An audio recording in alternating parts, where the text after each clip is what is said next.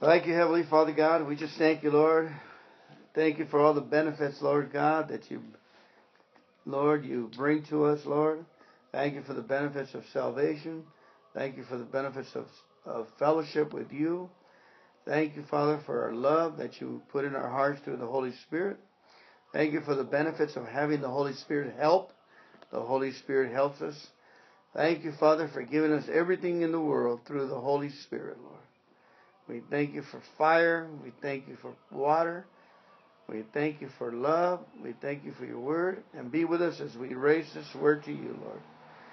Thank you, Lord, that you're doing your word in our lives, Lord. We give you the glory and the honor. You honor us as we seek your presence, Lord.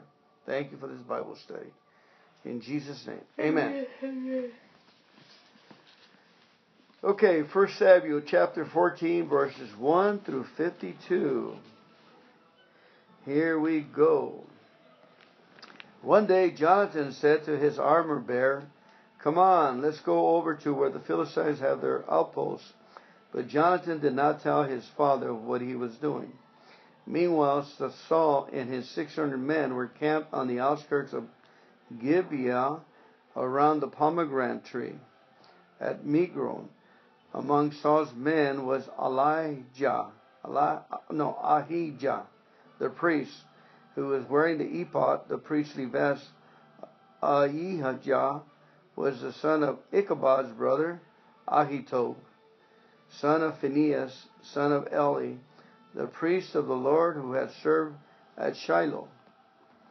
No one realized that Jonathan had left the Israelite camp to reach the Philistine outpost, Jonathan had to go down between two rocky cliffs that were called Bozez and Sina, Seneh.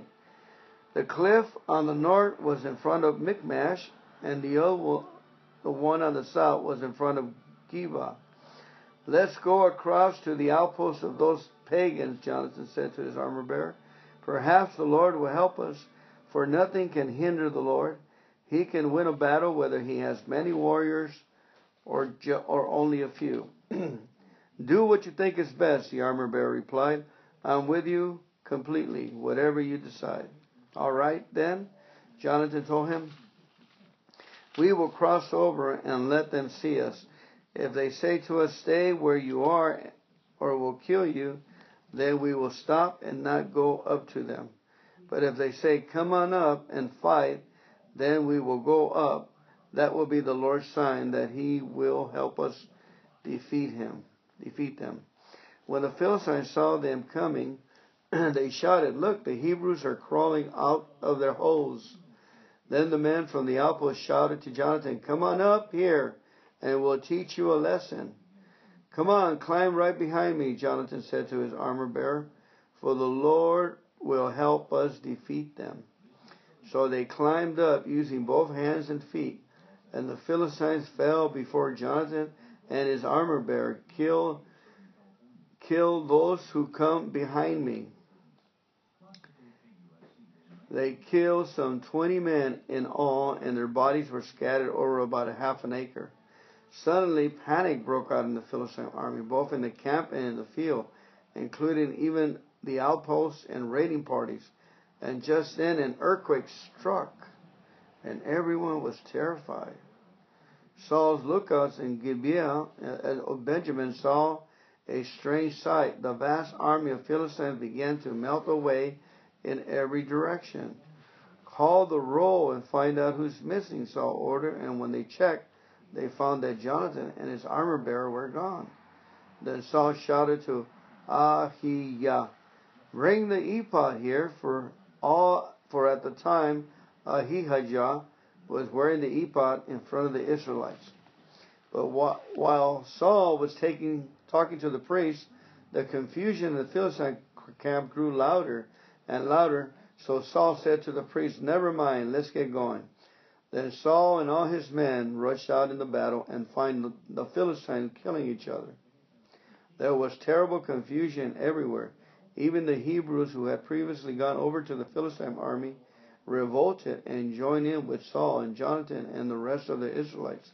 Likewise, the men of Israel who were hiding in the hill country of Ephraim joined the chase when they saw the Philistines running away. So the Lord saved Israel that day, and the battle continued to rage even beyond Beth Aven.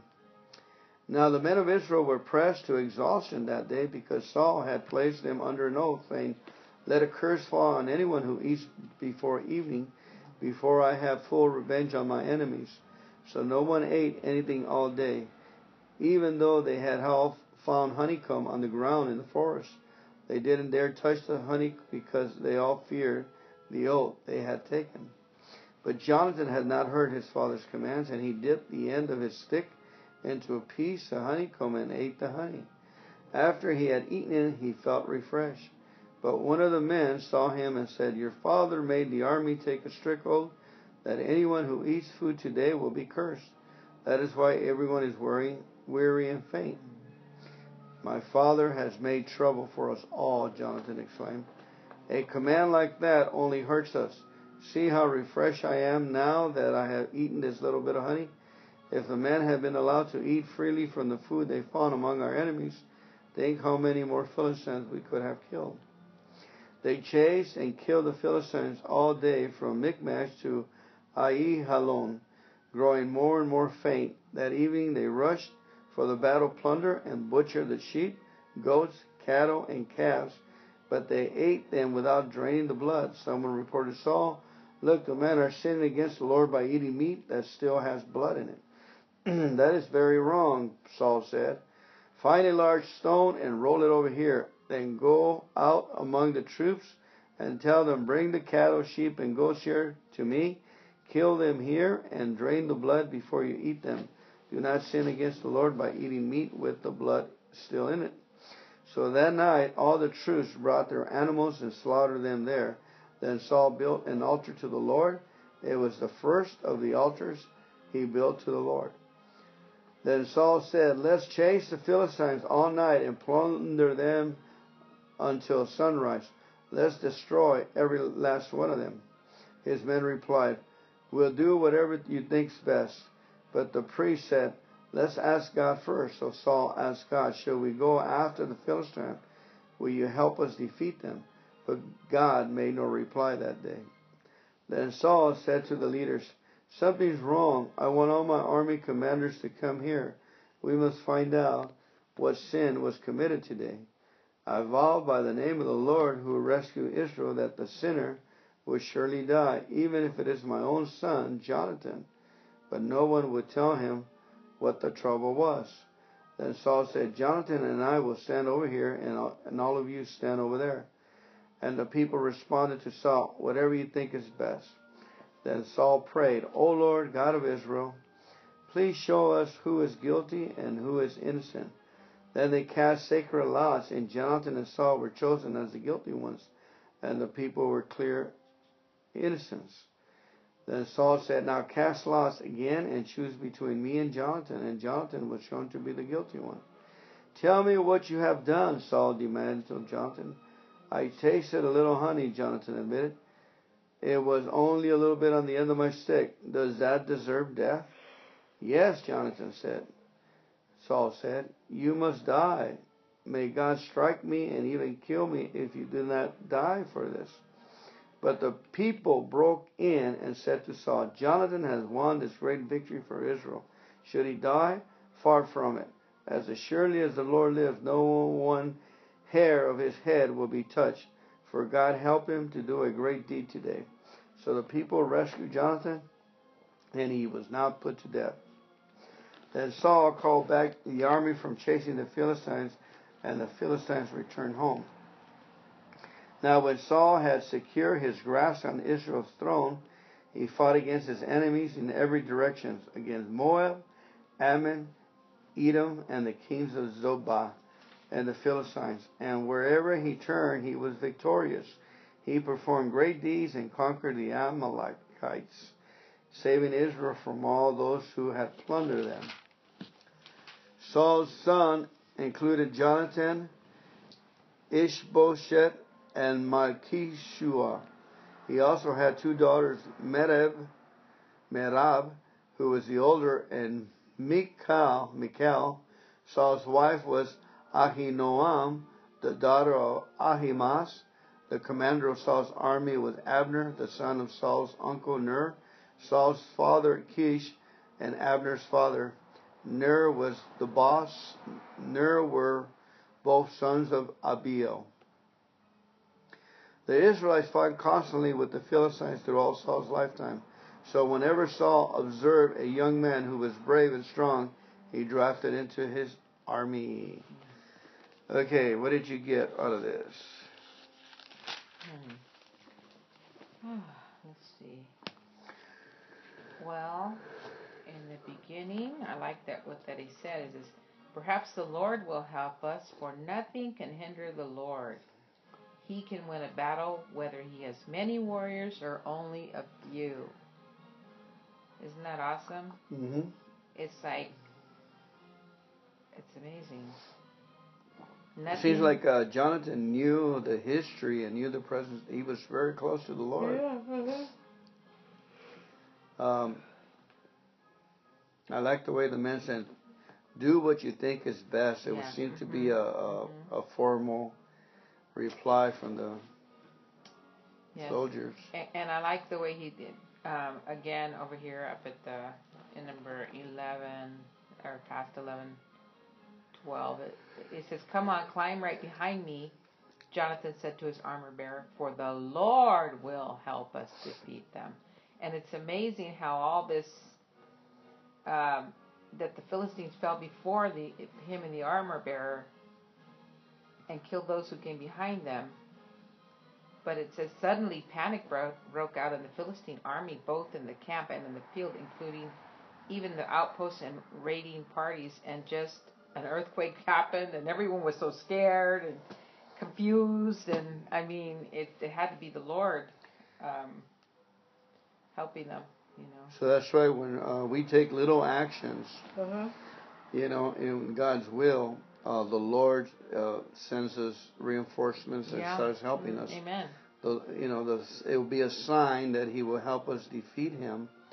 So, you know, signs. You know, according to this, signs and uh, and the Lord is speaking to them. Yeah. You know, with. Uh, I mean, it's awesome. It said Saul's lookouts in Gibeah of Benjamin saw a strange sight. The vast army, okay, vast has been just a, a lot of uh, multitudes or whatever, huge, um, of Philistines began to melt away in every direction. Amazing. Amen. Well, the Lord caused.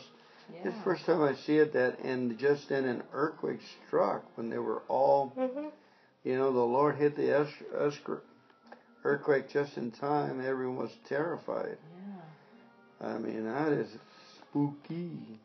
And then again, you know, here, if you go in 20, it said, okay, while Saul was, well, a little bit before that, but while, while Saul was talking to the priest, the confusion in Philistine camp grew louder and louder. Louder and louder. There was so much confusion you know, even though there's so many of them. And then in 20 it says, Then Saul and all his men rushed out to the battle and found the Philistines killing each other. It's kind of like the same thing that um, happened in, in Jehoshaphat when they were, mm-hmm. like Pastor Prince was just talking about that. They were killing each other. Remember? Mm-hmm. We were saying that this morning. Um, so with all the confusion, they were killing each other. You know, uh, right here on 29 says, uh, "My Father has made trouble for us all." Jonathan exclaimed, mm-hmm, mm-hmm. "A command like that only hurts us. See how refreshed I am." Yeah. You know, uh, it sounds like he was a great, great, you know, leader and follower. Apparently, Saul must have been drinking because these are exactly what a alcoholic would, would do. This kind of, you know, uh, sentiment decisions, you know, that it's all about, like he says, my enemies, full revenge on my enemies. He doesn't say full mm-hmm. revenge on Israel's enemies. You know, it looks like right away it's. Oh, interesting. A lot of pride. You know, pride that it's all about me. Those are alcoholic, uh, yeah. you know. But uh, Jonathan just has a complete you know, just an amazing uh, warrior. Yeah. You know, it's interesting that, um, you know, it's like if you're a leader, get God's wisdom for the situations. You know, it's like, why was this oath necessary? And why say that let the curse fall and let somebody die over that? You know, here these guys are out there, they're really tired, you know, they need they need some nourishment. But Jonathan says Jonathan didn't hear that. So technically but then over here it says, you know, like you said, a command like that only hurts us.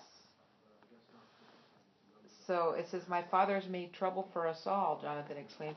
A command like that hurts us.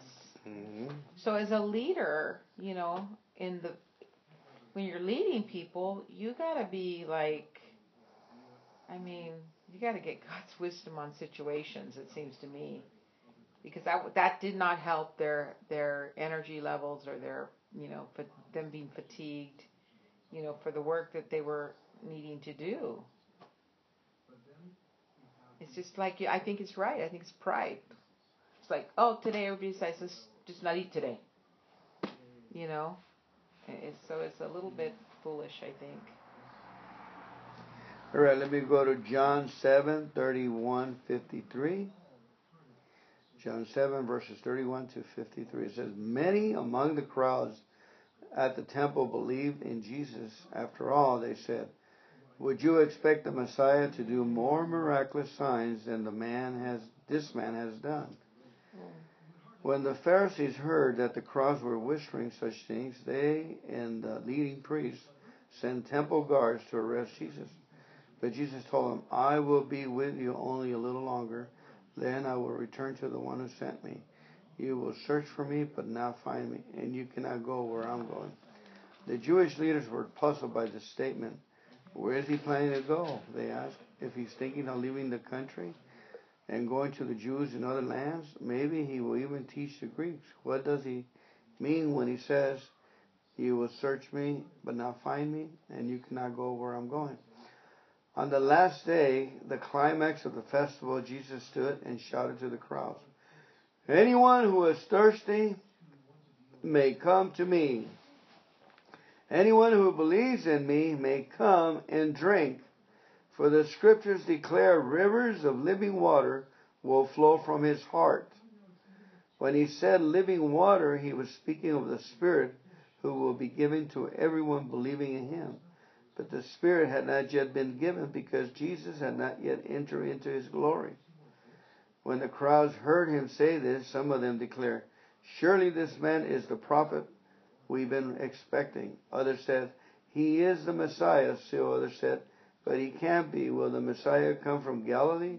For the scripture clearly says that the Messiah will be born of the royal line of David in Bethlehem, the village where King David was born so the crowd was divided about him. Some even wanted him arrested, but no one laid a hand on him. When the temple guards returned without having arrested Jesus, the leading priests and Pharisees demanded, Why didn't you bring him in? We have never heard anyone speak like this, the guards responded. Have you been led astray too? The Pharisees mocked. Is there a single one of us, rulers or Pharisees, who believe in him? This foolish crowd follows him, but they are ignorant of the law. God's curse is on them. Then Nicodemus, the teacher who had met Jesus earlier, spoke up. Is it legal to convict a man before he is giving a hearing? He asked. They replied, Are you from Galilee too? Search the scriptures and see for yourself. No prophet ever comes from Galilee. Amen. Okay, let's just let's speak about this. Okay. Um, apparently, the, the Jesus' voice, whatever he said, had great weight. Mm, but the Jewish leaders were puzzled by the statement, "Where is he planning to go?" Mm-hmm. You know, they were terrified of their, you know, their position taken away and their their earnings, like a union. Uh-huh. You try to mess with the Teamsters union and break up their people it's like communism, you know. Mm-hmm. Those guys had it together and they had guards and stuff. I mean, they're supposed to be the. Can you imagine if the Catholic priests had guards and stuff and says, hey, mm-hmm. and they and they treat people roughly and arrest people and so forth? This is. Uh, and I like what it says. Uh, rivers of living water will Amen. flow from not from the belly, but from the heart Amen. He was speaking of the Spirit who would be given uh-huh. to everyone believing in him. Right. But the Spirit had not yet been given because Jesus had not entered into his glory. glory. I like the way it says glory of John 17. okay. And the bottom, they also didn't know that Jesus was born in Bethlehem. So, okay uh, reading the praying the Psalms. We pray for believers around the world enduring against the kingdom of darkness. We ask God to hear their prayers and save them because of His unfailing love. Let's pray for believers. Lord, we just pray, Lord God, that you're the shepherd of believers. We ask you to protect them. You're, you're their warrior, Lord. Protect, Lord, the people all around the world, Lord, that are fighting against the forces of darkness, Lord. Give them, Lord God, just like you gave Jonathan, Lord. Give them reinforcements and mm. signs that you're there with them, Lord. Amen. Amen. Psalm 109, 1 through 31. Would you like to read it? Sure. Um, 109, yeah. Okay. Uh, God, oh God, or God whom I praise, don't stand silent and aloof while the wicked slander me and tell lies about me. They surround me with hateful words and fight against me for no reason. I love them, but they try to destroy me with accusations, even as I'm praying for them. They repay evil for good and hatred for my love. They say, Get an evil person to turn against them. Send an accuser to bring him to trial when his case comes up for judgment. Let him be pronounced guilty. Count his prayers as sins. Let his years be few. Let someone else take his position, and his wife a widow. No, it says, um, May his children become fatherless, and his wife a widow. May his children wander as beggars and be driven from their ruined homes. May creditors seize his entire estate and strangers take all he's earned. Let no one be kind to him. Let no one pity his fatherless children. May all his offspring die. May all may his family name be blotted out in a single generation. May the Lord never forget the sins of his fathers. May his mother's sins never be erased from the record. May the Lord always remember these sins and may his name disappear from human memory. For he refused all kindness to others. He persecuted the poor and needy, and he hounded the broken-hearted to death. He loved to curse others. Now you curse him. He never blessed others. Now don't you bless him. No, now you don't you bless him. Cursing is as natural to him as his clothing or the water he drinks or the rich food he eats.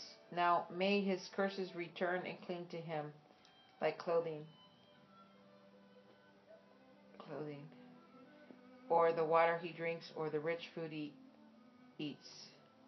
Now may his curses return and cling to his clothing. I think I, I read it again. Sorry about that. May his curses return and cling to him like clothing. May they be tied around him like a belt. And may those curses become the Lord's punishment for my accusers who speak evil of me. But deal well with me, O sovereign Lord, for the sake of your own reputation. Rescue me, because you're so faithful and good. For I am poor and needy, and my heart is full of pain. I'm fading like a shadow at dusk. I'm brushed off like a locust. My knees are weak from fasting, and I am skin and bones. I'm a joke to people everywhere. When they see me, they shake their heads in scorn. Help me, O Lord my God. Save me because of your unfailing love. Let them see that this is your doing, that you yourself have done it, Lord. Then let them curse me if they like, but you will bless me. When they attack me, they will be disgraced, but I, your servant, will go right on rejoicing. May my accusers be clothed with disgrace. Disgrace may their humiliation cover them like a cloak. But I will give repeated thanks to the Lord, praising him to everyone. For he stands beside the needy, ready to save them from those who condemn them. Amen. Amen. Okay, Proverbs 15, 5 to 7 says, Only a fool despises a parent's discipline. Whoever learns from correction is wise. There is treasure in the house of the godly, but the earnings of the wicked bring trouble. Wow, there is treasure in the house of the godly, but the earnings of the wicked bring trouble. The lips of the wise give good advice. The heart of a fool has none to give. Amen.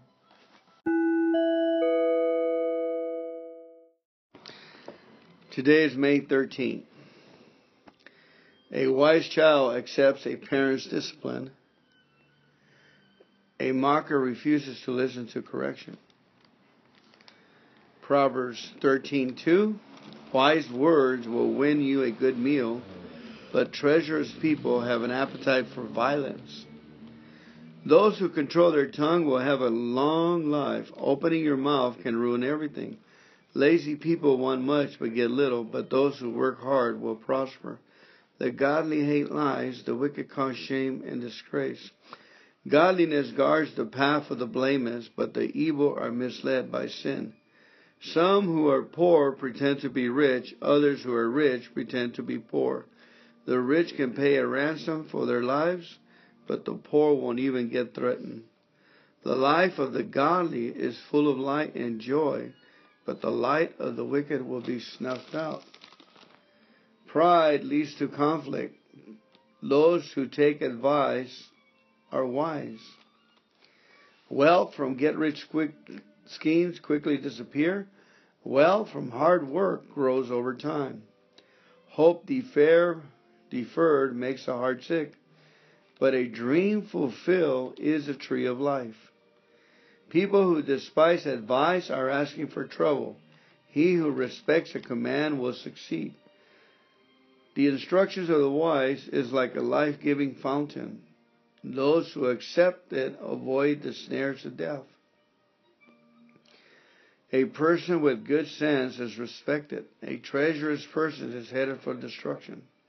Wise people think before they act, fools don't, and even brag about their foolishness. An unreliable messenger stumbles into trouble, but a reliable messenger brings healing. If you ignore criticism, you will end in poverty and disgrace. If you accept correction, you will be honored. It is pleasant to see dreams come true, but fools refer, refuse to turn their evil to attain them. Turn from evil. Walk with the wise and become wise. Associate with fools and get in trouble. Trouble chases sinners, while blessings reward the righteous. Good people have an inheritance to their leave an inheritance to their children, grandchildren. But the sinners, good people leave an inheritance to their grandchildren. But the sinner's wealth passes to the godly. Amen. A, pers- a poor person's farms may produce much food, but injustice sweeps it all away. Those who spare the rod of, of discipline hate their children. Those who love their children care enough to discipline them. The godly eat to their heart's content, but the belly of the wicked goes hungry. Amen. Psalm 43. Declare me innocent, O God. Defend me against this ungodly people. Rescue me from those unjust liars. For you are God, my only safe haven. Why have you tossed me aside? Why must I wander around in grief, oppressed by my enemies? Send out your light and your truth. Let them guide me. Let them lead me to your holy mountain, to the place where you live. There I will go to the altar of God, to God, the source of all my joy. I will praise you with my harp, O God, my God. Why am I discouraged? Why is my heart so sad? I will put my hope in God.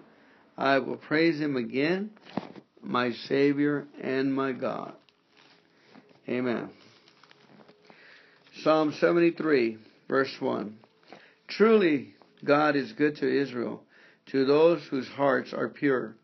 But as for me, I almost lost my footing. My feet were slipping and I was almost gone. For I envied the proud when I saw them prosper, despise their wickedness. They seem to live such painless lives. Their bodies are so healthy and strong. They don't even have trouble like other people. They do not they are not plagued with problems like everyone else. They wear pride like a jewel necklace and clothe themselves with cruelty. These fat cats have everything their hearts desire or could ever wish for. They scoff and speak only on evil.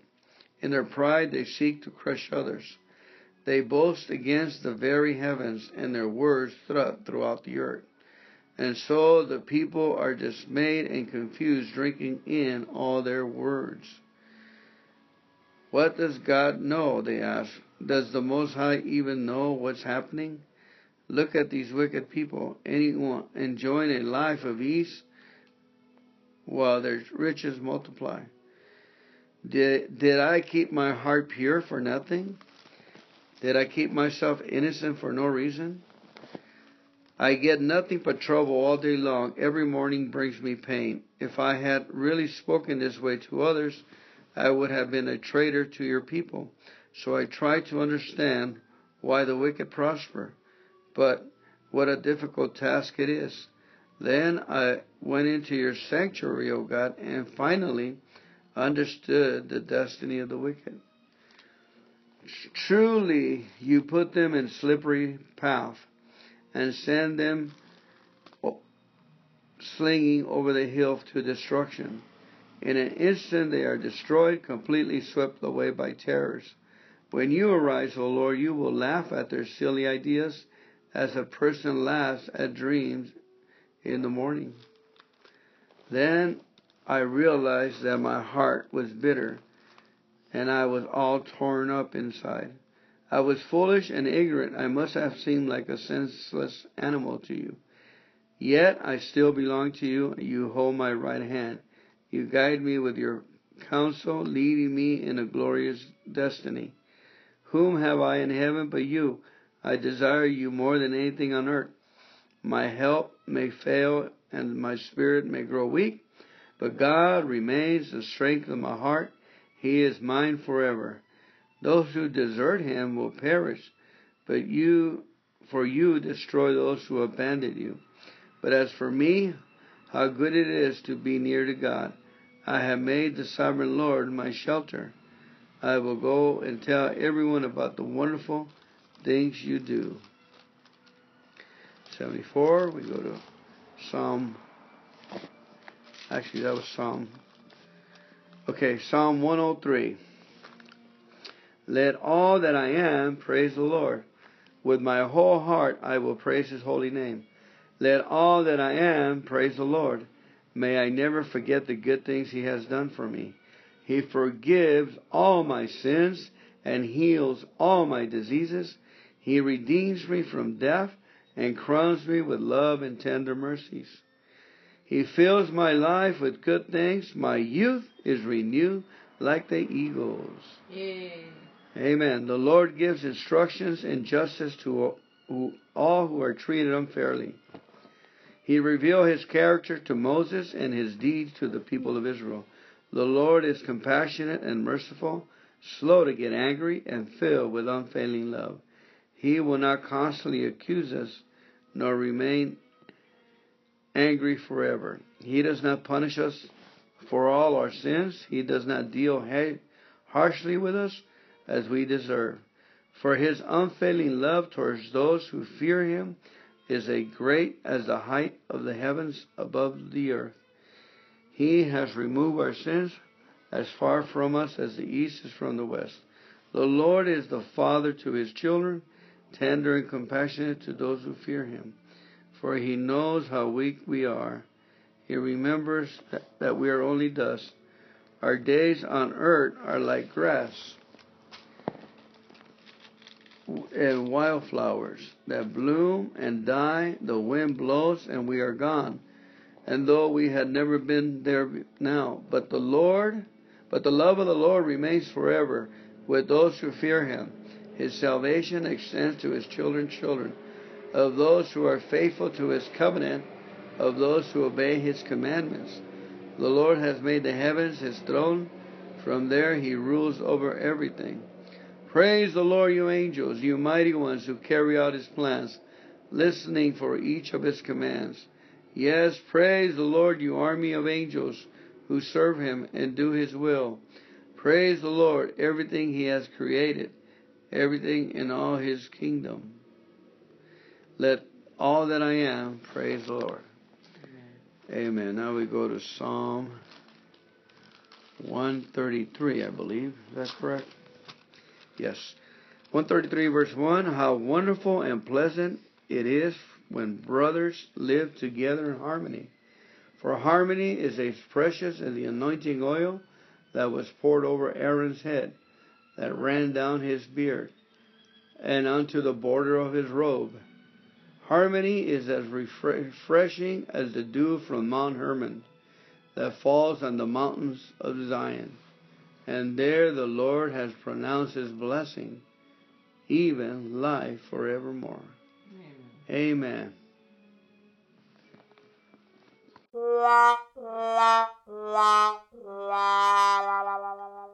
reminder all throughout the day. What I want doesn't matter. I don't Guys will call me and they'll tell me, oh, I got this problem. And they'll tell me the problem. I go, whoa, whoa, wait a minute, wait a minute. Did you find a vote around your house someplace? Because you don't get a vote. I'm sorry, something's wrong here. So Oh, you're right, you're right. You know, if nothing else, I always use the expression be where your feet are. If you have to, lean forward and look down at your feet. We're right here in this room right now. The chatter is trying to take you to work or to lunch or to dinner tonight or to the meeting you're chairing in an hour. You're not in the present moment. You're missing God. The only place you can find God is right here, right now. God will be in the future, but you can't go into the future yet because not the present. So you can't connect with God in the future, and God is no longer in the past. If your mind's in the past, you're not in the present moment. That's what our ego, you know, Harry Tebow, I talked about him earlier. That's the job of your ego, is to get you out of the present moment. And the way it does that, it goes into the past, it takes some bad experience, then it projects it in the future, is watch out, this is gonna happen. And guess what it just did, very creatively? It hopscotched right over the present moment. And you're no longer the only, in the only place you can connect to your power greater than yourself, the present moment. So the goal is just to get back to the present moment. One of the easiest tools, like I said, is breathing. We do a thousand times a day, thousands and thousands of times a day. But how, how often do we actually think about our breath? We don't.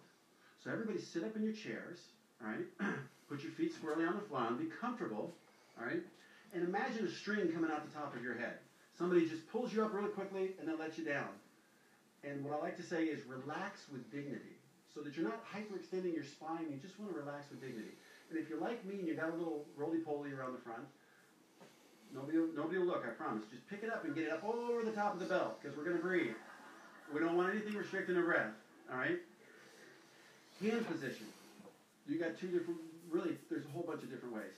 You can have your palms up from the Oriental traditions, if your palms up, you're open. You're allowing God to send stuff to you. You're, you're receiving, because that's the position we do. We reach our hands out. We're open. If you turn your hands over, then you're not asking for something. You're just kind of sitting there and you're, you're content. You're looking into yourself with your hands over.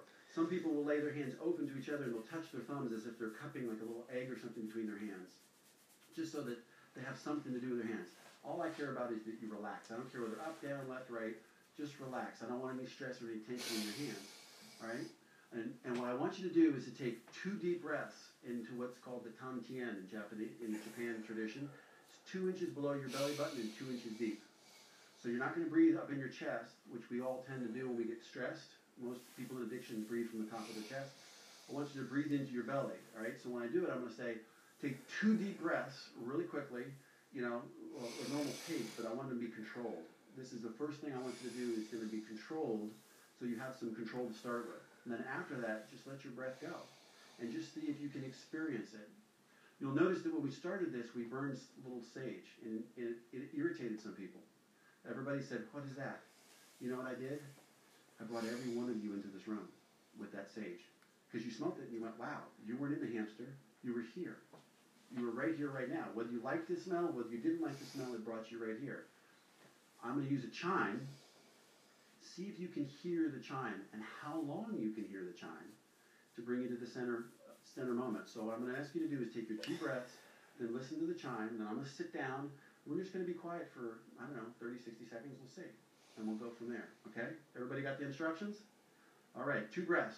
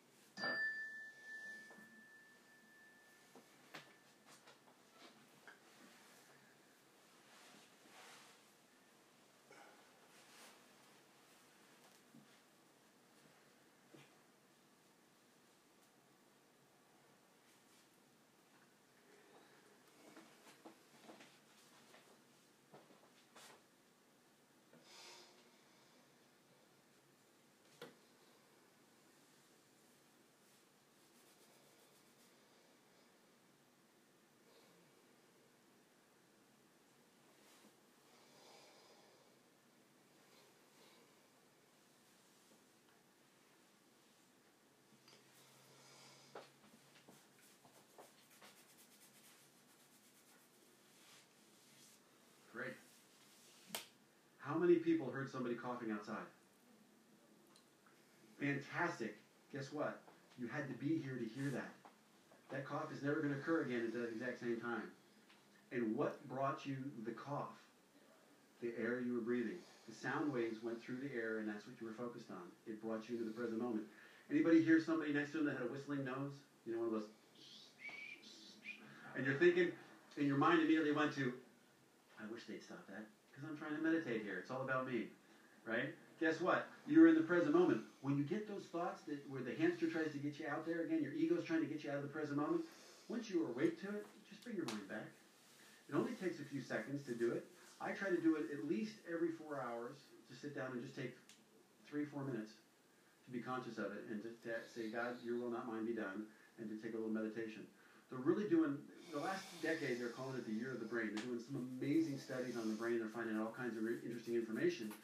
A lot of the more progressive hospitals have started to do prayer meditation, and they call it BHMR or something like that. And what they're teaching is breathing exercises combined with yoga for their terminally ill patients. And it, for the patients that actually pass, they're doing postmortems on them and they're studying their brains and they're finding some amazing statistics and studies. They're finding more gray matter, they're finding less chances of Alzheimer's. Uh, most people in recovery have some tendency towards ADD or ADHD, where we tend to get distracted. Oh, look at the bird. You know, type brain, that's how our brains work.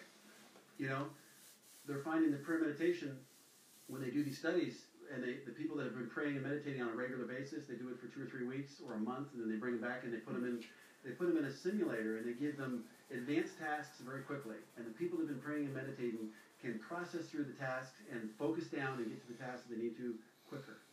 It's helping, it's helping fight all kinds of brain diseases just by simple prayer and meditation. They're also finding very significant increases in white blood count, which is your immune system.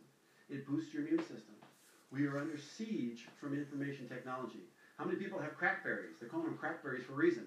You know, they did a study of uh, 22 and unders at, a, one of the local co- at, a, at a, university in, in the states, and they found on average the kids were getting up three times a night to check their emails and their in, on their crackberries. Now you got Facebook and you've got all these other information media that's a constant barrage and it's constantly vibrating. Well, in the big, big book, it talks about a day of rest. When was the last time you turned off every bit of information technology, no TV, no radio, no iPhone, no iPad, no i anything, and you just work? You know? When you're sitting there doing nothing, doesn't mean you're doing nothing. You're doing something if you're conscious and you're awake to it. But most of us, our mind says, "Get me to whatever. I really want to be doing this, or I want to listen to this. I want, I want, I want, I want." That's selfish. We're supposed to be selfless. Wonderful technique. Who's got my raisins? Pass out raisins. I need everybody to get a raisin. All right. We need some raisins out there. All right. What I'm going to talk about, we talked about breath, right? breath is one of those things we do anywhere from 17 to 23,000 times a day. How many people in here eat on a daily basis? Okay. How many people in here are concerned about their weight? Right?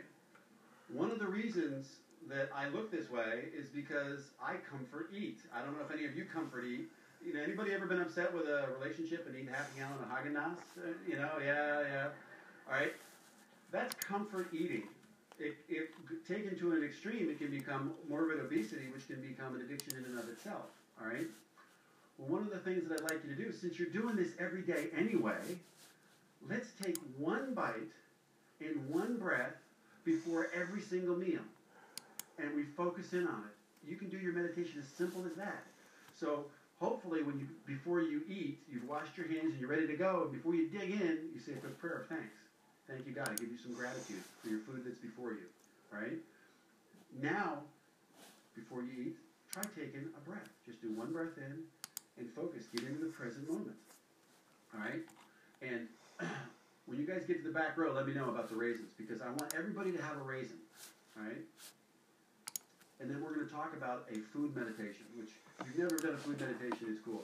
A lot of the uh, monks, they do meditation, but they, they go quiet. They're silent during their meditation, and they're meditating on their food.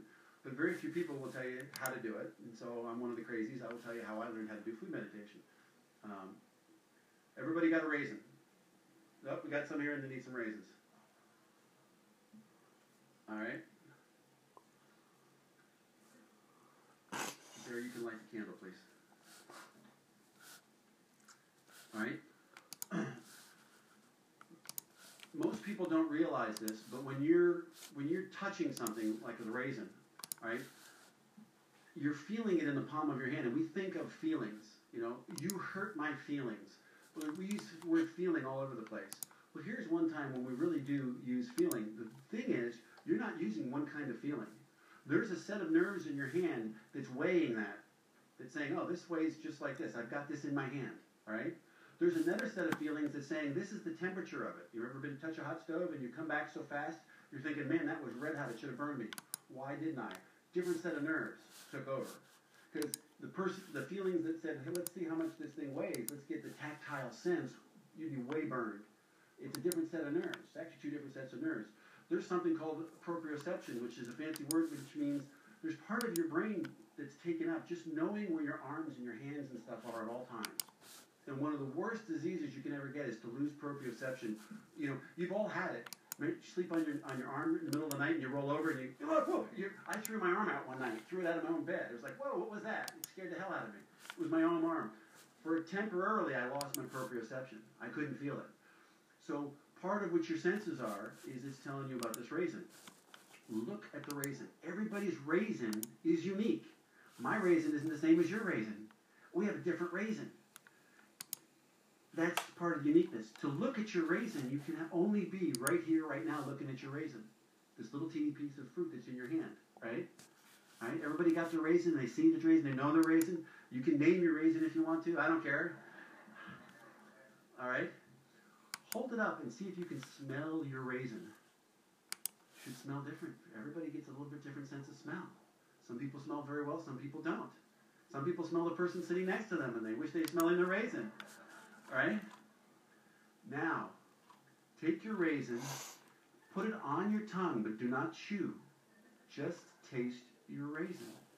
Feel the tactile sense of those little edges on your tongue. Can you feel the sweetness? Can you, can you sense the aroma in your nose, even though it's coming through your tongue, the taste? Now, move the raisin around in your mouth. Let it touch the top of your tongue the back of your teeth. Don't chew it yet, not yet. Don't steal that piece. Let's just feel your raisin. Everybody got it? Now bite into it and feel how the texture changes while you chew. It's getting a little mushy. You're adding a little saliva. The flavor is more pungent. It's sweeter. The taste is dripping down your tongue. What a sensation. Smell it again with your tongue. Smell it like a snake. Wow, get the flavor. When you're ready and you've chewed it, swallow it and feel it go down your throat. Now that's a unique eating experience that only you had. Your experience was different than your experience than your experience. Everybody had a unique experience in the present, in the now. That's the cool deal about eating meditation. And you're going to do it three times a day probably, some of us more. So why not take a second and thank God for it take a quick breath in, get yourself in the present moment, get that hamster off the wheel, and then eat one bite. All I'm asking is one bite of whatever it is. If it's Haagen-Dazs, it's Haagen-Dazs. If it's a raisin, it's a raisin. If it's yogurt, I don't care what it is. Enjoy the moment. And you'll find that over, after a while, you'll do it more and more and more. Make sense? Cool. The last, there's two more things I want to talk about. One is what traditionally they call a metta meditation, which is really like a mantra. It's like a chant one of the typical ones, and you can use anything you want as your topic. Normally, people repeat in threes when they do it. What I was taught by a guy out in Long Island was, "May I be well and happy. May I be free from anger. May I be free from suffering." Those were the three chants. I've modified them a little bit. I still do well and happy. May I be free from anger and suffering, right? And then I ask for free from selfishness, right? when I do that, I'm saying it in my mind's eye. I'm not actually saying it out loud, although sometimes when I'm by myself, I will say it out loud. People look at you strange when you're in the market and you're talking to yourself. May I be well and happy? May I be free from anger? May I be free from suffering? Pick whatever you want. Whatever you want to bring into your life, it begins with you. Start with that. And you just say it over and over and over again. They call that a metta meditation. Once you get you get that feeling in your heart where everything's okay and you feel like you're in the present moment, then pick somebody you love May they be well and happy. May they be free from anger. May they be free from suffering. And you can work your well way all the way up to may the world be well and happy. May the world be free from anger. May the world be free from suffering. It's another technique. I took a piece from that because I wanted to give it to somebody else, and I came up with something I call, like to call the love light meditation. Ever stare at something like the flame of that candle, and you stare at it, and you stare at it, and you stare at it, and then you close your eyes and you can still see the light in your mind's eye? That's why that candle is there, right? So what I'd like you to do is pick somebody that you love. It could be a child. It could be your best friend. It could be your sponsor. Just somebody that you, you love in your heart. You've got no aggression. You know, no anxiety. You just love them for who you love them for. You just got that warm love. Everybody got somebody in their mind? All right? And what I want you to do is I want you to stare at the candle for 10, 15 seconds and get that burning image in your mind and close your eyes. And when you close your eyes, I want you to try to imagine that white light dropping down. I call it the drop. Because remember, we've got to get out of our mind to find God, right? So when we close our eyes, we can see the image in our mind. Drop it down into your heart of hearts, into your soul, into your guts, and feel the love. And don't and feel, see if you don't just feel it cooking inside of you. You just get this warm feeling comes over you. Then get the image of that person that you started with, and see if you can, in your mind's eye, send that feeling to them, almost like you could just throw it to them and feel what you feel. See if you have an experience with it.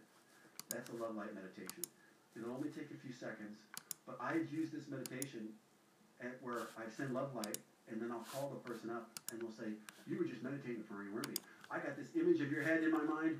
You know, you got to stop it. I was in the middle of a business meeting, all I could see was your smiling face. you know, I appreciate you, Rob. You got to back off. it's like, okay, I know it got through the experience isn't for them. The experience is for you to develop compassion and love in your heart to somebody you already love, to enhance that. All right? So let's see if we can give that a try. Let's stare at the light for 10, 15 seconds, see if you can get in your mind's eye, and see if you can get the drop, and if you have any experience in your gut with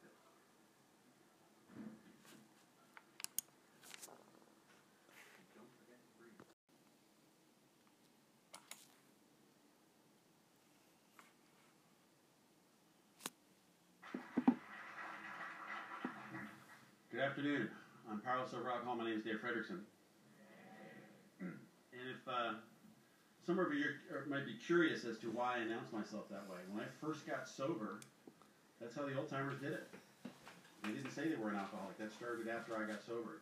You know, saying uh, that my name is so and so, I'm an alcoholic. Because the only requirement for membership is a desire to stop drinking. How do you tell a guy who's brand new walking through the door, who doesn't know anything about this disease, to say, oh, you have to say you're an alcoholic? I see it happen all the time in meetings. If it's a closed meeting, the question you look at them and say, do you have a desire to stop drinking? If so, yeah, come on in. You have a chair. We're welcome to have you.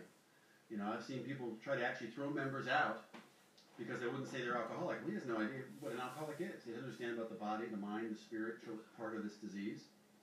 You know, and uh, I've recently been going back and listening to a lot of the old timers. You know, Bill Wilson, Dr. Bob, Eddie Thatcher, Sister Ignatia, Lois, uh, Ann Smith, uh, there's some great archived uh, talks that they gave at various conventions and stuff. And when you listen to them, they get whoever announces them, they come up to the podium and they share that just like that. They say they're powerless over alcohol and they, they use their name, whatever it happens to be. Um, so I love that part of the tradition, you know, to carry it on. Um, one of the reasons that, that I wanted to have this meeting, and I love this format, the fact that we're uh, alcoholics and Al-Anons together is uh, because the program found it together. It was a family disease.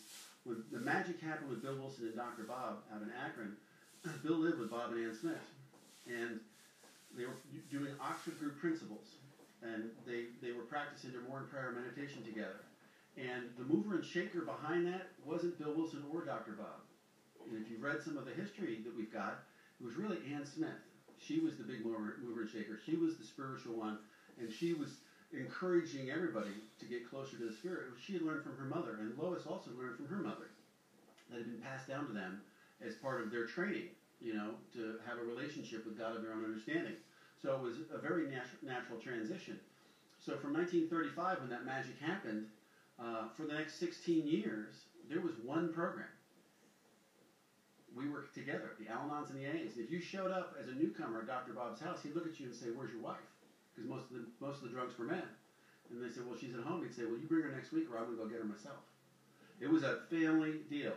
they worked the program together. Now, the, the women tended to work with the women, the men tended to work with the men because they had a very early case of 13 stepping that occurred uh, with uh, one of the earliest alcoholics and one of the, the, the first female alcoholic that came in. And Dr. Bob didn't have a very good taste for that. He was pretty upset they didn't know how they were going to work with women, and his worst fears were confirmed. As a matter of fact, it actually occurred on his examination table in his office. And when, when they got walked in upon, they, uh, the woman broke into the case, stole a bunch of the drugs he had in his case, and then they, he, she and the other guy jumped out the window, and they never saw her again. it probably that 13th step probably cost her her life. You know, so it, from that point forward, the women worked with the women, which means the Al-Anon women were 12-stepping alcoholic women you know, because we work the same 12 steps. And I just got this as a gift. it's a wonderful book. If you've never seen it, it's a publication from Al Anon. It's World Service Conference Al Anon Family Literature Approved. It was published in 1986, for those who are interested. And on page 89 of this book, it, control, it, it should, has a picture of the list of literature that was available from Al Anon. And if you look down the list, purposes and suggestions for Al Anon family groups, uh, One Wife Story, The Non Alcoholic, God Bless Him in AA, uh, suggested programs for meetings, suggested reading uh, about the alcohol- alcoholic husband. Wait a minute, can this be correct? The Big Book, Alcoholics Anonymous, sold by Al Anon World Services. You know, it wasn't until 1962 that the convention got founded for, for or 61, I guess it was, the Al-Anon World Service Convention where they decided there was a turf war between AA and, and, and, and Al-Anon, and they decided that Al-Anon was going to produce Al-Anon literature, and they weren't going to use any AA literature, and vice versa. And, I, and it, to me, it was one of the, the most shameful events that have occurred in our in our recovery, because for an alcoholic, the Big Book of Alcoholics Anonymous, this thing, is where we get the 12 steps and how to work the 12 steps. That's what the first 100 were using, and that's where our program was founded. You know, and the whole purpose of the book, as I said this morning, was to prevent garbling and distortion of the message. And it's amazing when you read it. When we first come here as an alcoholic, we're here to get sobriety, right? Our issue is alcohol. But I always describe Alcoholics Anonymous as the biggest shell game in the world because the guy comes walking in the door looking for help with alcohol, and we all of a sudden, as soon as he gets in here, we go, and we switch the shells, and we say, this program's not about about alcohol, it's about finding a relationship with a power greater than yourself.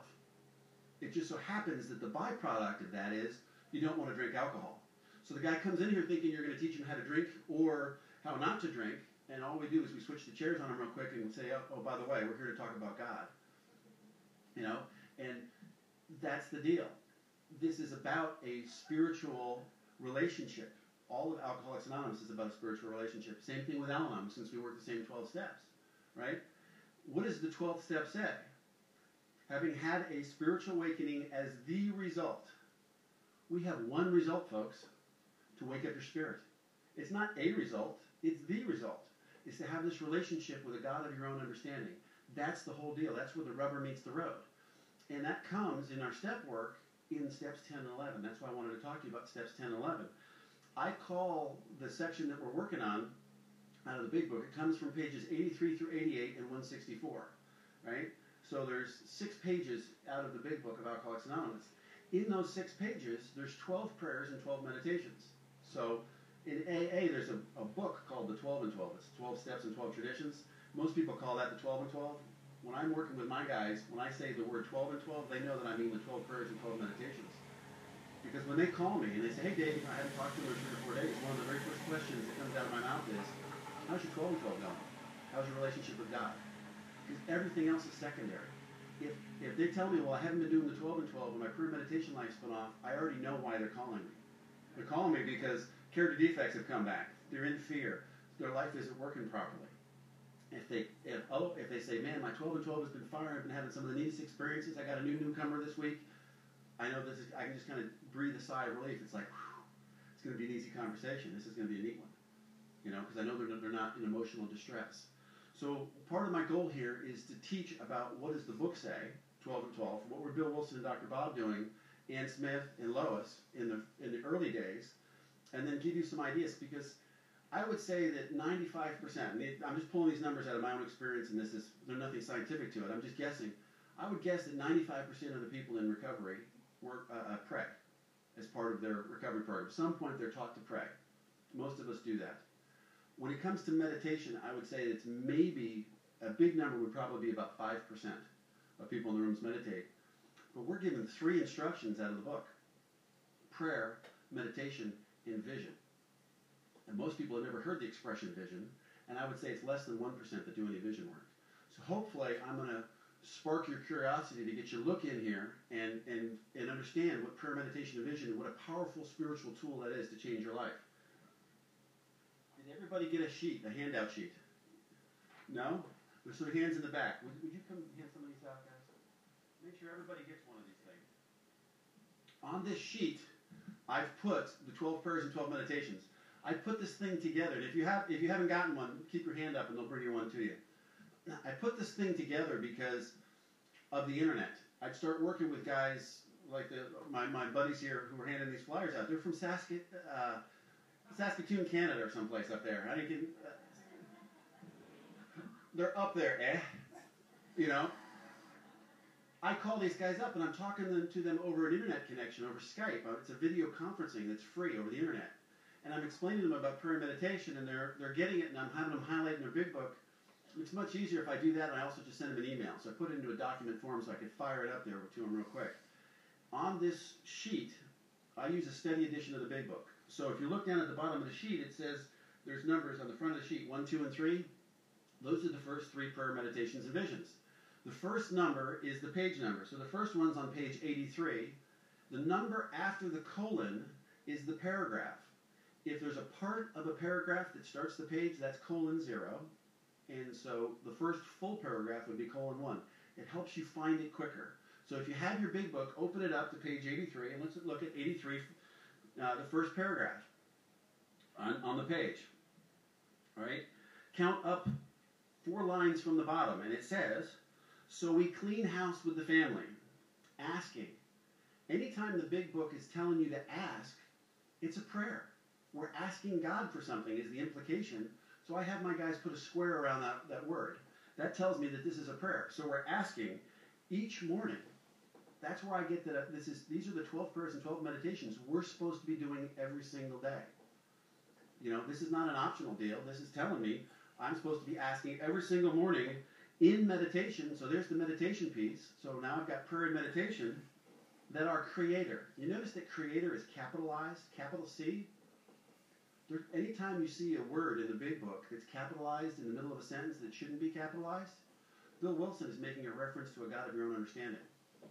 So, one of the questions that I first throw out at people is what is your conception of your creator? It's a wonderful meditation to sit down sometime and think, how did I get here? Who made me? What's my relationship with my creator? All right? There's your first challenge for you. If you haven't ever done that, it's kind of a neat meditation, but I don't want to get distracted. So, we've got we're, we're, we're doing this for our family. So this is the ninth, what I call the ninth step prayer, because we're asking each morning for our family in meditation that my Creator show us the way. Well, if I'm asking God to show me the way, I'm asking Him to give me a vision of what it looks like. So there's where I get prayer, meditation, and vision, right? To show me the way of patience, tolerance, kindliness, and love. Well, what does patience look like? You know, I know what impatience looks like. When I think about it, that's what comes to my mind when my kid's coming into my office and I'm busy doing something and he's like, Dad, Dad, could you help me with that? What? There's impatience. There's intolerance. There's sometimes very often lack of kindness. And it certainly isn't loving. So I can hit all four. I know what it looks like not to do those things. But what am I asking here? I'm asking God to show me what does it look like to be in that exact same situation and show him patience or tolerance or kindness and love. And one of my greatest tools that I've gotten from this book is later on in one of the stories it talks about how the alcoholic is a tornado roaring through the lives of others.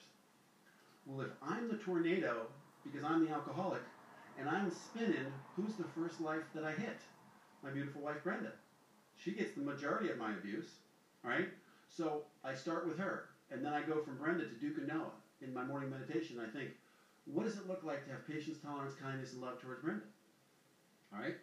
Once I've done that, what very often jumps into my mind is something within the last two or three days where I wasn't patient, kind, tolerant, or loving. So I make a note. I need to clean that up, whatever that happens to be and then I get a vision in my head. I, I, call them little movies. I try to get a movie of what does it look like to be patient, tolerant, kind, and loving towards each member of my family. The beauty of this thing, folks, is once you've got that vision, that video in your head, it doesn't have to change. You don't have to reinvent the wheel every morning. The first couple times you sit down to do this, it's probably going to take you 45 minutes to go through all 12 prayers and 12 meditations to gain the proper vision. Once you have it, you've got it. So I can sit down in the morning, and, and I was telling him this morning at the 6 a.m. meeting, I was talking about this, I timed it for seven days this past week to see how long I spent. It averaged for me seven minutes to do this work, right? So when you first start it, don't ex- it's it, it's it's a chore. It takes a while. So you take the sheet, and you take your big book, and you go through, and you can make little notes in the margins and stuff. But once you get it, it becomes a way of life. And I was telling him this morning because AA is not something I do it says in a number of different places, it says that this is a way of living. A is something that I live, right? 12 steps aren't something that I do, they're something I live. My job is something that I do. I go there and I do it in order to get a paycheck. I provide service while I'm there. It's not my life. It's not the way of life for me. It's, it's my occupation, right? This is a way of life because it's a spiritual way. It's the way I go through and I live my life as I live by these spiritual principles. Does that make sense? All right, so pray. We pray for patience, tolerance, kindness, and love. There's our first prayer, meditation, and vision. That's the first prayer. All right. You notice the very next sentence on the page. The spiritual life is not a theory. We have to live it. There it is again. It's not something we do. It doesn't say the 12 steps are something you have to do. It says the spiritual life is a way of living. All right. and the reason I, I, I'm hammering on that so much is let me read you some quotes. All right, this comes from Alcoholics Anonymous Comes of Age, which is one of the history books from from on the AA side, page seventy colon three. It says, "How well I remember our morning meditations when Anne would sit in the re- in the corner by the fireplace and read from the Bible, and then we would huddle together in stillness, awaiting inspiration and guidance for our lives." That's what they were doing. The first 100 would get together as a group with fellowship they would read some spiritual truth and then they'd think, how am I going to apply that in my life? And they'd get a vision for how can I make the world a better place because I'm in it and I'm sober. You know, you'll notice that that's one of my mantras that I use all the time. I tell that to every one of my guys when I, before I hang up. I say, okay, what's your homework? And I, I talk to them like a teacher. And I say, this is your homework assignment, A, B, C. And you'll see that all the heads that are nodding right now, those are the guys that I work with, you can tell. And then I'll usually say, now, give me an example. What are you going to go do to make the world a better place because you're in it and you're sober? that's a way of life. It's a way of thought as we go forward. From our history book, Pass It On, 114 colon 1. We would sit down and try to rid ourselves of any thoughts of the material world and see if we couldn't find out the best plan for our lives for that day and to follow whatever guidance that came to us. From Dr. Bob and the Good Old Timers, another one of our history books, 314 colon 4. Dr. Bob's morning devotion consisted of a short prayer, a 20 minute study of a familiar verse from the Bible, and a quiet period of waiting for direction as to where he uh, that day should uh, find use for his talents. Having heard, he would religiously go about his father's business, as he put it. That's what these folks were doing. Well, if they were doing that, I tried not doing it, and you, you heard my story a couple hours ago. It didn't come off real well for me. It's much easier to go back and let's do, let's copy what they got. If I want what they had, I have to do what they did. That's where this came from right? Dr. Bob and the Good Old Timers, page 150, colon 4. They stressed morning quiet time daily, reading and daily contact. They also told me I had to do something about my alcoholism every day. Right? we get a daily reprieve based solely on the maintenance of our spiritual condition, as it says later on. Right? Listen very carefully to this one. I saved the best for last. It comes from Dr. Bob and the Good Old Timers, page 136, colon 2. The AA members of that time did not consider meetings necessary to maintain sobriety. They simply were desirable. Morning devotion and quiet time, however, were musts. We go to meetings to meet newcomers to work with so we can carry the message in the 12th step. Prayer meditation is how we become the people. We become the spearhead of God's ever-advancing creation. And when I talk about God, I'm talking about your experience with God, your best friend and if your God is not your best friend, if you do these 12 prayers and 12 meditations, you will find a God that is your best friend. All right? Flip over to page 84 in your big books. 84 colon 1. We've all heard, I'm sure, of the promises that they talk about in the, in a lot of meetings read them. The, the, the, we call them the nine step promises from 83 and 84 out of the big book. Um, that's just one set of promises, folks. There's promises throughout the book. I, am kind of anal. I'm kind of an A-type, and I've written hundreds of pages about the big book and studying it. And I wrote up one day all the musts, nevers, have-tos. You know, I put them all into one document. I also put together all the different promises I found in the big book, and there's hundreds and hundreds of them. It's pretty amazing. but on 84 colon 1, it says, Are these extravagant promises? We think not. They are being fulfilled uh, among us, sometimes quickly, sometimes slowly. They will always materialize if we work for them. Always materialize. But there's a condition to the statement. And every time I come to a conditional in this book, I have my guys put a square around it. It says they will all materialize if we work for them, which means I have to take some action. There's got to be work for me to get the promises. This is no such thing as a free lunch in Alcoholics Anonymous or Al You don't just come in here and sit in a meeting and get this thing by osmosis. What you will get is relief from pain but you won't have a spiritual awakening. You'll, you, for that hour, you'll feel a little bit better. But when you leave the group, you'll automatically, your, your spiritual malady start to build, and you start thinking forward to your next meeting. I mean, I got to get to a meeting. I got to get to a meeting. I need, I need to get to a meeting. If that's your thought process, you're using your program as a spiritual filling station. You're coming into our meetings and you're taking off some of our spirituality to go back out and try to live life. And very quickly, that tank will run dry you have your own relationship with a God of your own understanding, you can plug into that source of power anytime, anywhere. You can do it in the shower, you can do it in the car, you can do it in your cubicle at work. You know, you can do it in the doctor's office. I had an amazing experience not too long ago. I had slipped and, and hurt my back. All right, I, I was over in London and stepped on some ice and, and uh, fell and, and I hurt my spine and I didn't realize it. And we did some X-rays and MRIs and I'm in the in the orthopedic surgeon's office a couple months back and the doctor's telling me, he goes, oh, geez, look at this. You know, your spine shifted over 50% out of alignment with the rest of it. And that's where my brain shut off. I couldn't hear the doctor. And so I did something very uncharacteristic as I put my hand up. And the doctor says, what? I said, hang on a second, doc. I can't hear a word you're saying. And I prayed out loud. I said, God, I need you here. I need you in this room with me so I can face this. Because the first thing that I heard in my head was, your career is gone you know, and this pain's going to be with you forever that's in your hip, you've got problems, you know. But as soon as I plugged into God, what I heard very clearly was the voice I had heard two hours earlier when I said my prayer and meditation, and I, he said, I got you, don't worry, I didn't bring you this far, you're okay. I was able then to look at the doctor and said, I said the prayer out loud, and the doctor looked at me and he goes, his jaw was hanging open, he was literally slack jawed. He says, I've never seen anybody do that before. I said, Welcome to my world, doc. you know? And it turns out the doctor was a believer, you know, which was kind of neat because it, it opened up a, a whole neat series of events happened because that doctor and I shared a spiritual experience together in a doctor's office. How cool is that? Only because I bring God with me wherever I go. You know, because it says on page 55, the God of your understanding is deep down within you. He's in every man, woman, and child which means me and you, by the way. So if God is within you, even when I'm drinking alcohol, I could pick up a glass of booze right now, and God is no further away from me than He is right here, right now. Yet I feel sometimes like God is the farthest from me. Where did He go? He didn't go anywhere. He's still inside knocking. He wants to have this relationship. There's something blocking me. And the whole purpose of the 12 steps and these prayer meditations to remove the garbage, open the, the clogged drain, take out the hairball of resentment, take out the, the, the grease trap filled fear trap, you know, to open up the channel so that I can hear the voice of God and feel that expression, the God of my understanding. Does that make sense? All right, so let's continue down. So these will materialize if we work for them. This thought brings us to step 10. What thought? The thought of the prayers coming true if I'm willing to do some work. It's a conditional deal. There's no such thing as a free lunch. You can have the most powerful desire to quit drinking.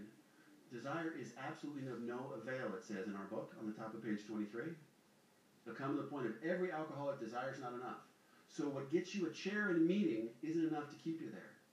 It takes more. It's going to take work. What is it going to take? Well, this thought brings us to step 10, which suggests we continue to take personal inventory, basically like a mini daily four step and we continue to set right new mistakes as we go along. We vigorously commence this way of living as we clean up the past. I take guys to prayer and meditation when before they're starting on their fourth step, they're doing 10 and 11 on a daily basis. If you've got this big pile of crap that you've created in your drinking life and from your addiction, let's not create an entire another pile while we're over here while we're trying to dig this up by doing the fourth and fifth step because it's going to take some time to dig through a fourth and fifth step let's clean the daily stuff up while we work on the ancient history stuff as we go through. So I teach them prayer meditation right out of the get go. And I've heard people say, well, wait a minute, you can't talk about God with a newcomer, you'll scare him off. Guess what? Alcohol will scare him right back. I'm not worried about that. My job, according to this book, is to lay the spiritual toolkit at their feet. If they want what I have and they're desperate enough to get it, they have a gift of desperation, they'll pick up the spiritual toolkit. If nothing else, I plant the seed when they go out there, they can't successfully drink anymore because they know the truth. And eventually, if they live, they'll make it back in here. But I digress. All right? This is not an overnight matter. It should continue for a lifetime. And here comes the next thing. It says, continue to watch for selfishness, dishonesty, resentment, and fear. I've worked with one word in Alcoholics Anonymous for over 20 years, folks. Watch. What does it look like to watch? I'm watching for selfishness, dishonesty, resentment, and fear. It says when these crop up. It doesn't say if these crop up. They're going to crop up. And if you haven't had a resentment in a week, guess what? You're going through life asleep thinking you're awake. They're there. But we're tremendous at, at pushing those things down into Pandora's box. If it doesn't trig, peg the meter, we figure, hey, I got it okay. But there's still this low grade agitation that starts our day, and we're just kind of crabby and, uh, you know, that everybody's shaking their heads. You know, the gnawing kind of, ah, uh, you get in your life guess what's motivating that? That's fear based resentment. It's in your life. And it gives us a set of instructions. When these crop up, we ask God. There's another square. We're at our second prayer. We ask God to, at once to remove them. Right? Here comes your instructions. There's four instructions. First piece is we ask God to remove them. We discuss them with someone immediately. Sometimes it's the person that you got upset with. You know, I could be sitting there it, at 7-Eleven, right? And the person's going too slow. The lady that was in front that wanted to count the change out of her purse, and now I'm in a state of agitation. I've got this little mini resentment, and I'm up, and I'm starting to be short with the 7-Eleven clerk. And I'm thinking, come on, I just want that lottery ticket and pay my gas bill. Give me the hurry up. And I'm starting to act short, and I can catch myself if I'm watching, and I see myself in that behavior, and that's not the man I want to be today. So I'll stop myself and I'll go, oh, excuse me, ma'am, I'm sorry. I, I'm just having a bad day. What did I just do there? I shared it with someone immediately. I shared it with the person I was being mean to. I fulfilled the second requirement. I don't necessarily have to run and get on my phone and call my sponsor and say, You're not going to believe what I just did at 7 Eleven. If I have to, I will. Or I'll call anybody that's in this room and say, Hey, I just screwed up. Here's what I have to do about it. But anybody, any other human being, I got to get out of the, you heard me say it this morning, I got to get out of the itty bitty shitty committee. The, the voices that are in my head, that's if I'm thinking about it, I'm behind enemy lines. Because in the top of page 23, it says the problem centers in our mind. So guess what, folks? You have to be out of your mind to find God. You cannot think your way through through Alcoholics Anonymous or Al Anon. You have to experience it, and you go through these prayers and meditations to seek power outside of yourself. And the reality is, the power is inside of yourself. It's deep down within, and you're just blocked off from it. You got to remove the block. All right. So we ask God that wants to remove it, which means a prayer. We discuss it with someone else immediately. We make amends quickly if we've harmed anyone. So I apologize to the 7 Eleven clerk. And then we resolutely turn our thoughts to someone we can help. That's the hard piece. Who can I help? So very often, if I've been that way, I'll look at the 7 Eleven clerk and I'll say, You know, I thought I was having a bad day. How are you doing? Are you okay? I had an experience with the coffee lady over there. She provided me great service and she gave me a cup of coffee and she made the correct change and I gave her a tip in the, in the cup and I'm filling up my coffee cup, and I looked at her, and she had this weird look in her face. And I listened to this little small voice, and I said, how are you doing today? And she's like, I'm doing fine. Now, I hadn't done anything wrong, so I wasn't doing this particular thing, but I was bothering to pay attention to somebody outside of myself. Very unalcoholic behavior, you know? I mean, it's, normally it's all about us, right? And she says, I'm doing fine. I said, you know, you guys provided some great service that nobody's told you. Thank you very much for your service today. This has been a great experience at this hotel. Everybody here has been very professional. And you could just see her. She kind of puffed right up and she says, well, thank you for saying that. I made the world a little better place because I was in it and I was sober today. Right? So it's easy to do once you learn how to do this. I just have a lot of experience with this because I screw up a lot. But maybe you guys don't.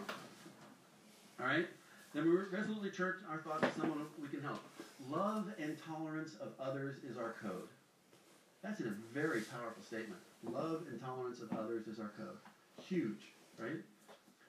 There's a whole bunch more of, of these prayers meditations. We don't have time to cover them all, but I do want to cover one on page 85. Let's look at the next piece. 85 colon 1. It is easy to let up on the spiritual program of action and rest on our, uh, and rest on our laurels. We are headed for trouble if we do, for alcohol is a subtle foe. We are not cured of alcoholism. What we really have is a daily reprieve contingent on the maintenance of our meetings? No. Maintenance of our talking to our sponsor? No. Maintenance of our spiritual condition. Every day, wait a minute, did they just say every day? Every day is a day when we must, wait a minute, I thought there were no musts in, in recovery. There's a lot of musts. Every day is a day when we must carry the vision of God's will into all of our activities. Do you think they really meant all of our activities? Yeah, they meant all of our activities. That's the deal. There's the vision prayer, meditation, and vision. It's right out of the book. Right? Let's go to the top of page 86. Right? We know the book in our recovery program gives us a whole bunch of inventories to do, right? We're supposed to have our formal force staff with formal inventory. And then we have what they call the spot check inventory. They have the daily inventory. We've all, I'm sure you've probably all heard of those things. If you haven't, read, read the, the Alcoholics Anonymous 12 by 12, the 12 steps and 12 traditions, and it covers it pretty well. Look at 86 colon 1. It says, when we retire at night, one of the things I did is I wanted to go back and do what the first 100 were doing. So I went back and read the original multilith that they, before they printed this big book, they wrote out a, a text and they sent it around to doctors and got some feedback. And it didn't say when we retire at night. You know what it actually said is? It says when you awake in the morning, look back over the day before.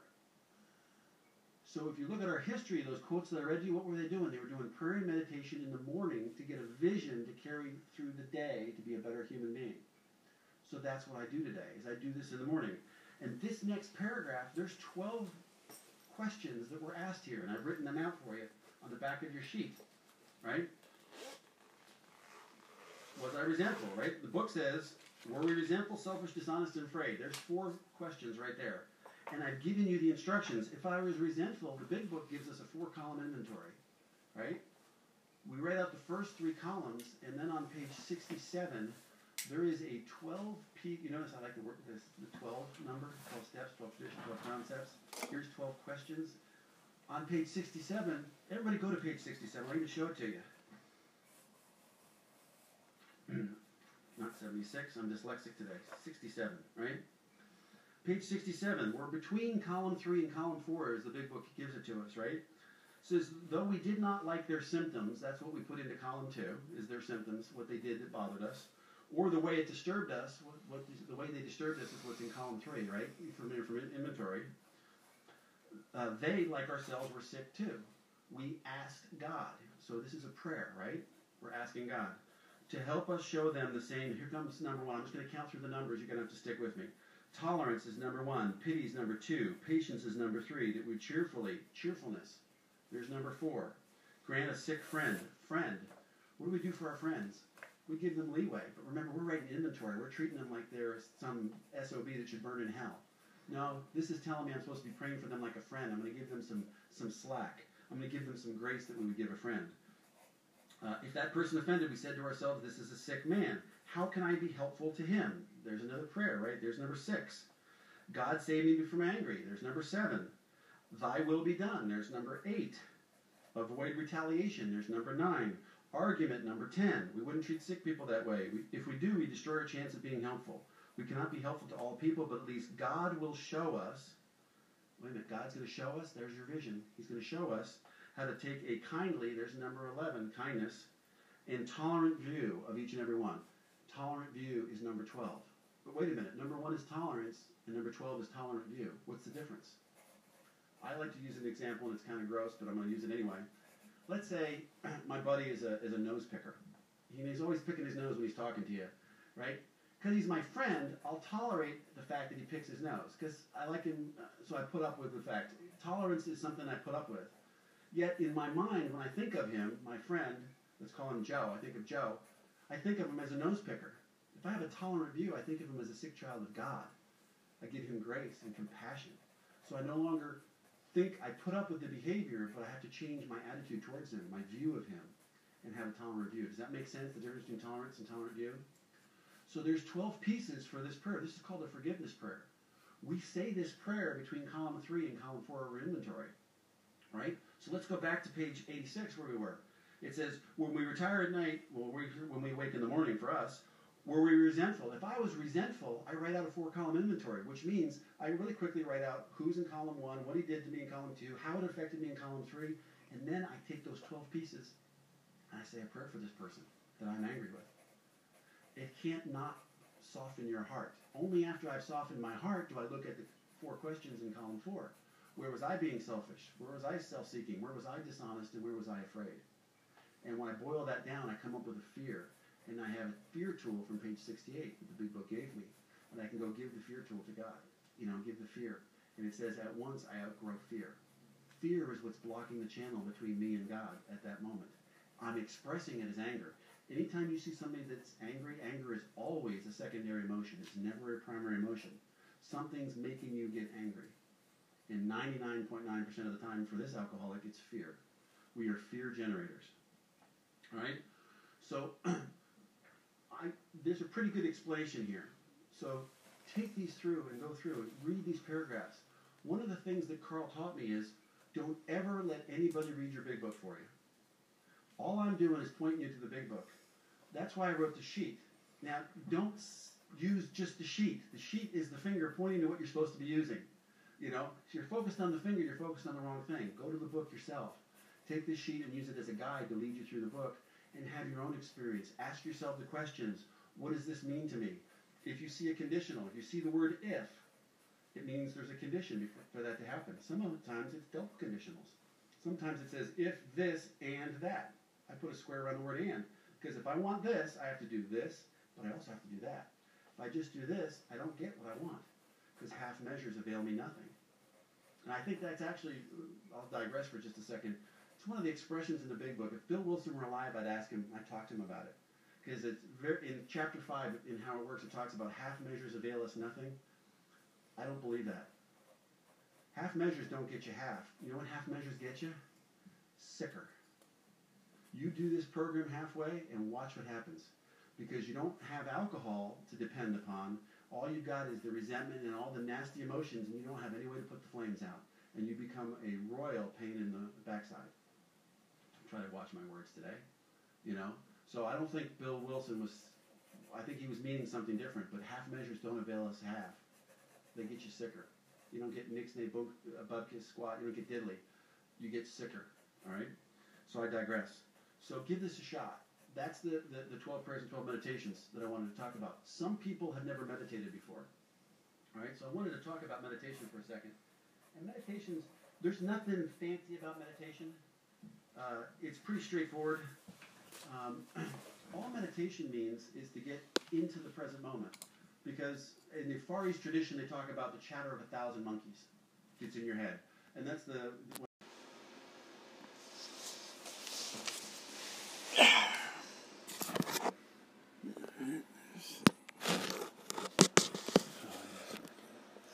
Hi, thanks for coming to today's podcast. We're reading Limitless Love in the midst of a storm, May 13th. Let's pray. Father, creator of heaven and earth, Lord, we trust you to guide us. Jesus, I trust you. Jesus, thank you for healing us. Thank you for demonstrating your love through us. By your stripes we're healed. Jesus, we're made good through your blood. In Jesus' name, amen. In the midst of a storm, when he got into the boat, his disciples followed him. And behold, there was arose a great storm of the sea, so that the boat was covered with the waves. But Jesus himself was asleep. And they came to him and awoke him, saying, Save us, Lord, we are perishing. He said to them, Why are you afraid, you men of little faith? Then he got up and rebuked the winds and the sea, and it became perfectly calm. Matthew 8 23 26. New American Standard. Every one of us can identify with the disciples of this passage. At times in our lives, when we're endeavoring to live by faith, we become frightened by circumstances. We let the waves of doubt overwhelm our souls, and we qualify for the same loving rebuke the Master gave to the first boat of followers. Why are you afraid, you man of little faith? Actually, that's not only a rebuke, it's a question worth answering. If you study the Greek meanings behind the phrase translated little faith, you will find it refers not only to something that is so slight and small, but to something a, of short duration. So we should ask ourselves why we so often run out of faith in the middle of the storm. Why do we let fear cut faith short just when we need it the most? Usually it's because our faith in God's Word isn't fully backed by confidence in His love. Again, usually it's, it's because our faith in God's Word isn't fully backed by confidence in His love. We know what He said he, He'll do for us. He said He'll heal us, provide for us, protect us. No doubt about that. But when the winds of trouble blow and the clouds of circumstance threaten, we begin to wonder if he's forgotten about us. It may seem to us he is asleep at the helm, insensitivity and unresponsive to our plight. At those times, however, we can show up our faith. We can extend it, its life by remaining our, reminding ourselves of God's unfailing love. When the first flash of fear arises and we catch ourselves thinking what if God doesn't provide for me this time? What if He doesn't heal me? We should stop right there and say, No, I refuse to think that way. I refuse to entertain that fear because I know my Father loves me.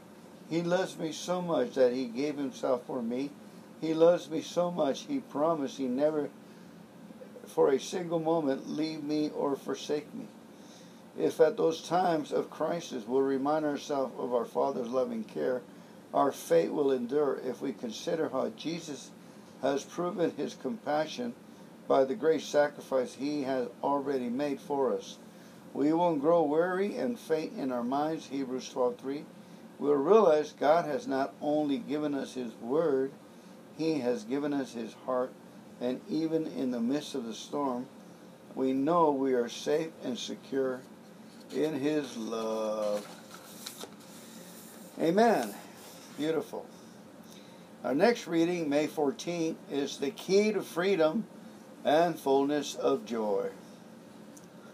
These things, these things I have spoken to you, so that my joy may be in you, and that your joy may be made full.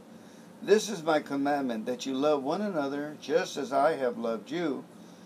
Greater love has no one than this that one laid down his life for his friends? John 15, 11 to 13. New American Standard. Of all the New Testament writers, the Apostle John had the greatest revelation of love. In his gospel account and his letters to the church, he makes it clear that walking with God and walking in love go hand in hand. You cannot do one without the other. He also reveals that walking in love, even though it requires us to lay down our lives for others, is not a distressing or depressing thing. On the contrary, it is the key to fullness of joy. The very idea of laying down your life for someone else being a joyful thing is absolutely contrary to natural worldly way of thinking. The world says if you want any happiness, you'll have to go after that after what you want first and foremost. You have to look out for yourself because no one else will do it for you. According to worldly standards, that's the normal way to live. Yet self centered people invariably struggle with depression and oppression. They can't sleep. Their relationships are shallow and unsatisfying. The lifestyle of love, however, is actually the opposite. Love says don't seek your own interests first, but the interests of others. Bear one another's burdens if you want to be great. Be the servant of all. The devil will try to talk you out of the lifestyle, that lifestyle. He'll tell you that if you put others people first, you'll never have anything for yourself. He'll tell you that if you serve others, they'll walk all over you and you'll end up miserable and sad, but those are just lies. The fact is, the more you lose sight of yourself, the happier you will be. The more you are focused on blessing others, the more abundantly you'll be blessed. A friend of mine once told me of a time when his life, when he was unhappy and things just weren't going the way he had planned, he spent hours on his knees rehearsing, rehashing his problems and asking God to help. Eventually, he heard the voice of the Lord saying, Son, if you'll just forget about yourself, most of your problems will evaporate. That's not really what he wanted to hear right there and then, but he took it to heart, got his mind off himself, and focused instead on serving others. Recently, he said to me, You show me someone who has matured in God, and I'll show you someone who has the ability to go length of time without thinking about himself. I'll show you someone who has discovered what it means to walk in freedom and fullness of joy. Amen. Beautiful, beautiful, wonderful readings. May 15, Kenny Copeland. Creation speaks of his love. Psalms 33 5 says, The earth is full of the goodness of the Lord. The earth is full of the goodness of the Lord. The Bible repeatedly declares that creation itself, God's beautiful world, and everything wonderful within it it's an expression of the power of the na- nature of God. Psalms 19:1 says, "The heavens declare the glory of God, and the firmament showeth his handiwork." Psalm 50 verse 6 says, "The heavens sh- shall declare his righteousness." Romans 1, 19 and 20 says, That which is known about God is evident within them, for God made it evident to them. For since the creation of the world, his invisible attributes, his eternal power and divine nature has been clearly seen, being understood through what has been made. Consider those statements in light of the fact that God's nature is love, and you'll realize that God is constantly declaring his love for you, not only through the words of the Bible and through the witness of his Spirit in your heart, but through creation itself. The reason the flowers are pretty is because God loves you. The reason fruit tastes good is because God loves you. The reason the shine the sun shines is because God loves you. The reason the rain comes in the spring is because God loves you. The reason flowers are pretty and girls have a sweet voice is because God loves you. But Brother Copeland, you might ask, what about all those things in the earth that aren't good? Aren't those expression of God as well?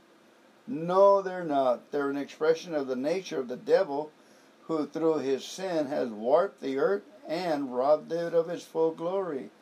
That's why Romans 8 says, The whole creation groans and suffers the pains of childbirth together until now. New American Standard. Looking forward to the return of Jesus and the completion of his redemption plan, bless God, the day is coming when God's great love will drive out every damnable thing in this earth that has ever caused his children pain.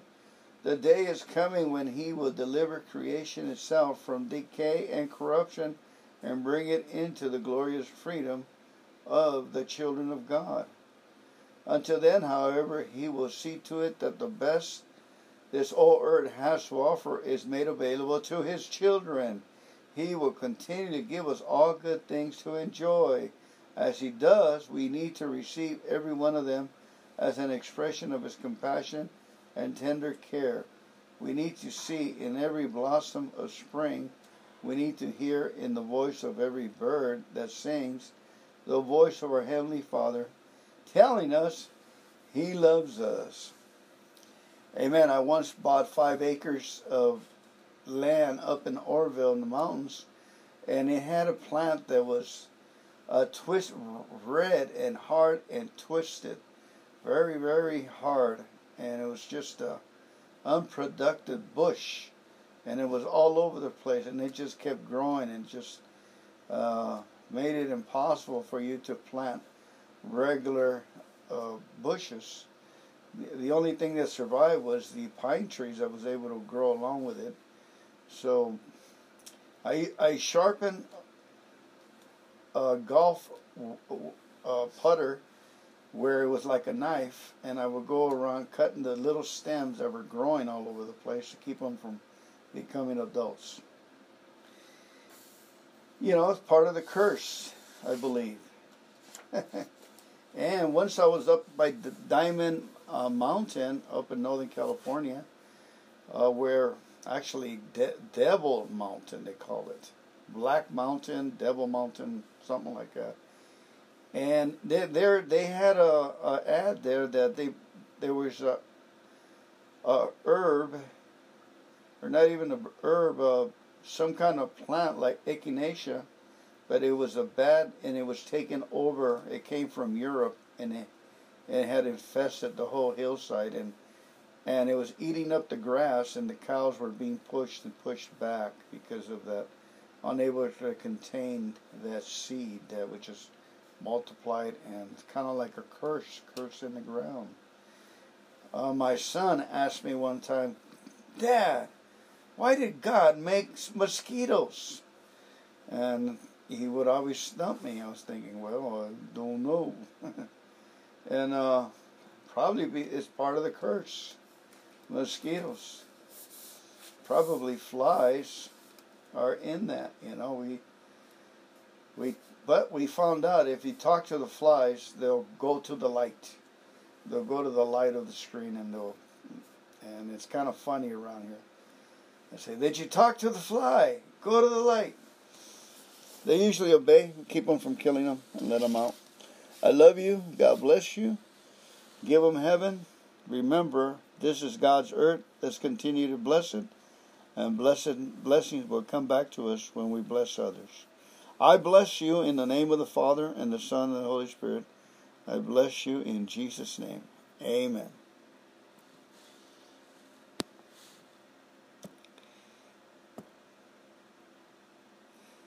Oops.